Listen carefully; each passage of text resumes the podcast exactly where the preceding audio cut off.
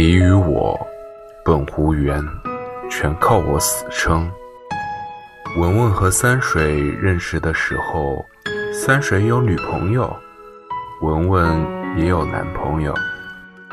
当初两人互相留了电话后，就没联系过。命运要将两个人非要拉在一起，躲不开，逃不掉。文文阴差阳错和三水成了同行，因为工作见面了，聊了不少天。过了几天，三水给文文发短信：“明天晚上有空吗？一起出来吃个饭。”文文和男朋友几天前刚分手，心里一万个伤心没地方化解，就答应了。第二天，两人吃过饭。看了电影，各回各家。即便当时早就知道吃饭看电影，最终会变成肝肠寸断的开始，我想我们也还是会去的吧。两个人从一顿饭吃到几顿饭，从并肩走路到牵手漫步，从普通朋友到男女朋友。三水和女朋友说了分手。文文是最后一个知道的，还是三水女朋友特别不客气的发来短信？别以为他现在甩了我，以后就不会用同样的方式对你。文文哭了几天几夜，不接电话，不回短信，提了分手。三水每天守在文文家门口，百般认错道歉，又是买礼物。文文终于原谅了他，两个人第一次分手和好，没过多久，两人同居了。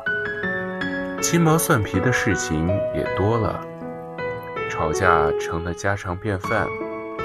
有一次，文文出差一周，提前一天回家，进门看见三水把脏衣服堆满了洗衣机，垃圾桶也满了。厨房水池里全是脏碗，把床上熟睡的三水揪起来大发脾气。三水平时也不是邋遢的人，连连解释道：“文文，我最近也每天加班到很晚，实在没空了。本来想赶你回来之前打扫干净，谁知道你提前回来了。”文文在气头上。哪听得了这番解释？说了分手，抱着被子睡在了客厅。这一次，三水整整在家做了一个月家务，烧了一个月饭。文文原谅了他。第二次分手又和好，后来有了第三次、第四次、第五次，谁也记不清到底说了多少次分手。又复合了多少次？八年的时间却过去了。有一天，文文下班后发现三水的鞋和包都在家里。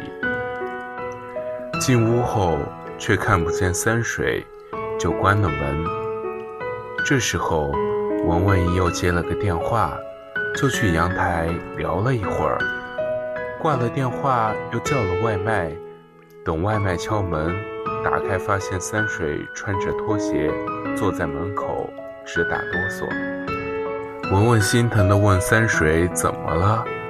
三水说去楼顶晒被子，下楼发现文文反锁了门，开不开，敲门也不应，气得坐在了门外。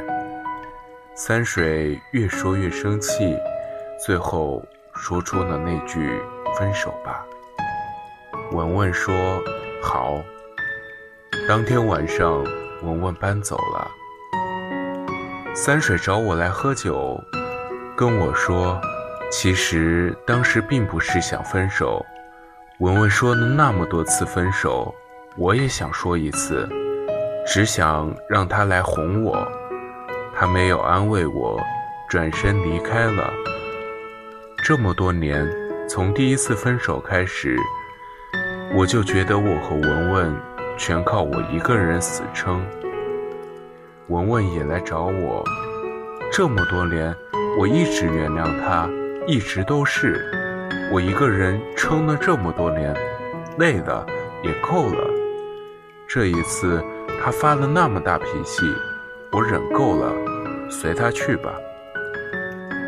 这么相爱的两个人，为一场爱情，投入了双方几乎全部生命的坚持。八年多了，他们两个人不仅成为彼此生活里最重要的那个存在。更像是彼此身体的另一部分。我们曾经那么相爱，想到就心酸。可是两个傻瓜，为什么就不能再多撑一会儿呢？就多一分钟，就多一分坚持，多一点退步，多一次原谅，他们或许就再也不分开了。只需要一点点啊！或许就是那一点点，动摇了我们义无反顾的心，分散了我们想要分开的意。有时候，一段感情说散就散，差的也是这一点。后来，文文和三水一直单身，我们两头分开劝，劝了大半年后吧。三水向文文求婚了，两个人现在孩子刚满月。三水跟我说，回想那句“全靠我一个人死撑”的话，更像是一个生气的小孩冲着妈妈撒娇说：“你不爱我了吗？如果另一方不接受，你怎么死撑啊？你给谁撑？”人家根本就不买你的单。总说感情要一生一世，那是因为两个相爱的人都是彼此欠账，要用漫长的一生来还啊。生气和开心的时候不要做决定，多一点点耐心化解误会，多一点点时间听听对于意外的解释。毕竟。我们谁都没勇气拍着胸口，站着波涛汹涌的人海中，信誓旦旦地说：“我保证可以和他不用牵手就能走完一辈子。”爱一个人是与生俱来的本能，恋爱却是后天练习的能力。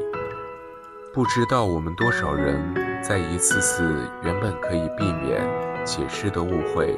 意外中，彻底错失了生命中那个曾经最重要的彼此。但愿我们别像文文和三水一样，成为生命中最重要却擦肩而过的那个人，也再不负气地说出“全靠我一个人死撑”。没有那个人，一个人是撑不了的。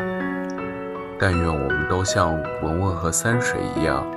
在彼此擦肩而过以后，还能找到最初相爱的那个人。